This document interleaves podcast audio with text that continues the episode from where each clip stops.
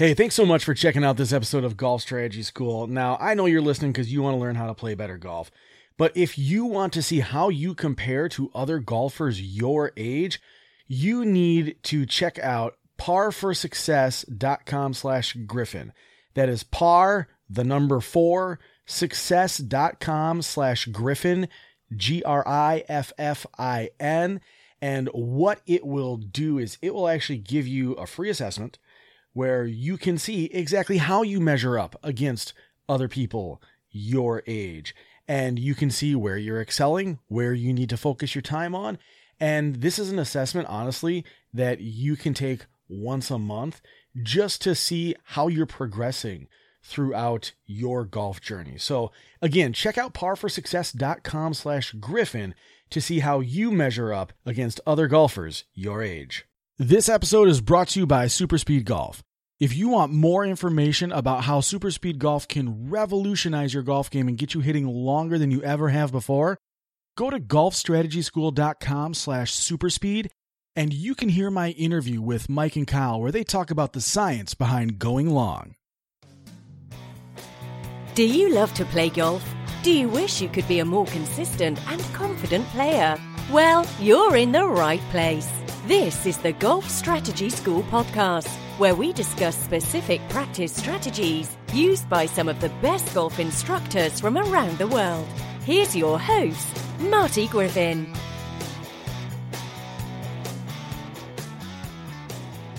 Hey, Golf Strategy School, it's Marty back with you here again, and today I want to talk about an interesting story that actually comes from a different sport, but it's something that we can use in our game to make sure that we are as prepared as possible. So I want to roll back the clock a little bit, a little bit, all the way back to 2008. Uh, the Olympic Games were in Beijing, and Michael Phelps was going for the Mark Spitz record of seven gold medals. And the race was the butterfly, and Michael Phelps at the turn, I believe it was a 100 meter butterfly, at the turn, his goggles filled up with water. So he was swimming blind and he was still able to not only successfully complete the race. I know if my goggles filled up when I was swimming, I'd be going sideways and zigzagged and everywhere. But he was actually able to still finish the race and still won the gold medal. It was ridiculous. And so uh, after the fact, he had an interview with someone talking about how he managed to still successfully achieve in that moment with this kind of catastrophic failure of his goggles. And he talked about uh, his kind of view of preparation. And his view of preparation is such that he looks at all the different things that could go wrong. And what he does is he finds the solution for all of those different things. So, with this specific example in mind, where the goggles fill up with water, all right, the problem now is that you can't see how far you are. You can't see the markings on the pool, so you don't know how far you have to go. His solution to that was to count the strokes for him to go from one side to the other. He figured out at whatever time that so many strokes of the butterfly gets him from one edge to the other. And so he knew that even though his goggles filled up with water, he could still just do that many strokes and he would still complete the race. Now, we can absolutely just directly translate that to golf. One of the interesting things that I always like to talk about is how my dad used to make me practice and he would take all these different situations and he would try and apply them to my game in practice. So we would take a cart uh, at our home course because we played there so darn much, and we would just zip out to like the 13th or 14th hole in the evenings, and we would practice until we'd see uh, a group come by, and then we'd get out of their way. And one of the ways that we would practice, we spent a lot of time around the greens because, let's face it, that short game and putting is the most important part of your game because that's what you use the most often. And so what he would do is he would stand on one side of the green and he would just throw a ball over the green, usually towards a bunker, and wherever it stopped, that's where I had to play it. He'd make me hit all sorts of weird, goofy lies all around where that ball landed. And so what I learned was that I have this familiarity with these goofy shots. It got to the point actually where he would actually start throwing golf balls into the trees that would be just off the back of a green. And I would have to hit out of that really nasty, gnarly situation. That way, I, if I had that happen to me, I knew how to recover from it. And so we would do this and it was, it was nice and random because you don't know where the ball is going to land. We would practice all the goofy stuff, the, uh, the steep downhill bunker shots. Those are extremely difficult to hit, but I got a lot of practice on them because I think he would kind of intentionally look for those goofy spots around the green. And then what he would do is he would say, All right, what club did you hit? And then he'd take the club away from me and he'd say, Do it again. So not only did I learn how to hit the shot, I learned how to hit the shot in different conditions in terms of lie. And then above and beyond that, I learned how to do it with different tools. And I think if we take a minute and we address our practice like that, and we start looking at what we have in our game in terms of uh, consistent outcomes, like for me, I've always drawn the ball. If I miss, it's always going to be left. So I don't ever worry about anything that's on the right hand side of the course or the right hand side of the green because I'm so so infrequent uh, in that area.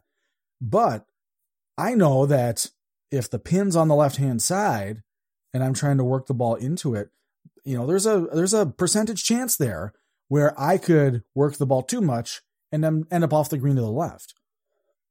Well, depending on what that shot is, one hole comes to mind to me specifically, number five at the Oaks and it is a par three. It's up on top of a hill, anywhere between like 135 and 175, maybe 80 yards, depending on what tees you're playing. And it's really a pretty straightforward hole, kind of kidney shaped green, slopes from back to front like you'd expect. And to the left, there's two very big bunkers. And this course is a it's a link style course, so a lot of the bunkers have extremely steep lips. The two that I'm thinking of, it's probably about six feet each. I mean, if I'm in the bunker, I cannot see over and I cannot see the surface of the green. So I learned how to hit very vertical, very steep sand shots a lot in my practice.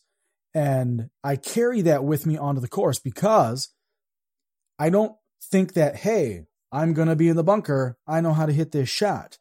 I know that my ball goes left and the bunkers are left. But I know that because I have that shot in my bag. And I don't mean for the higher handicappers out there to think that you have to be able to hit it to four or five feet every time from every situational lie around the green. If you could do that, you'd be on the tour. You know, that's not realistic for any of us.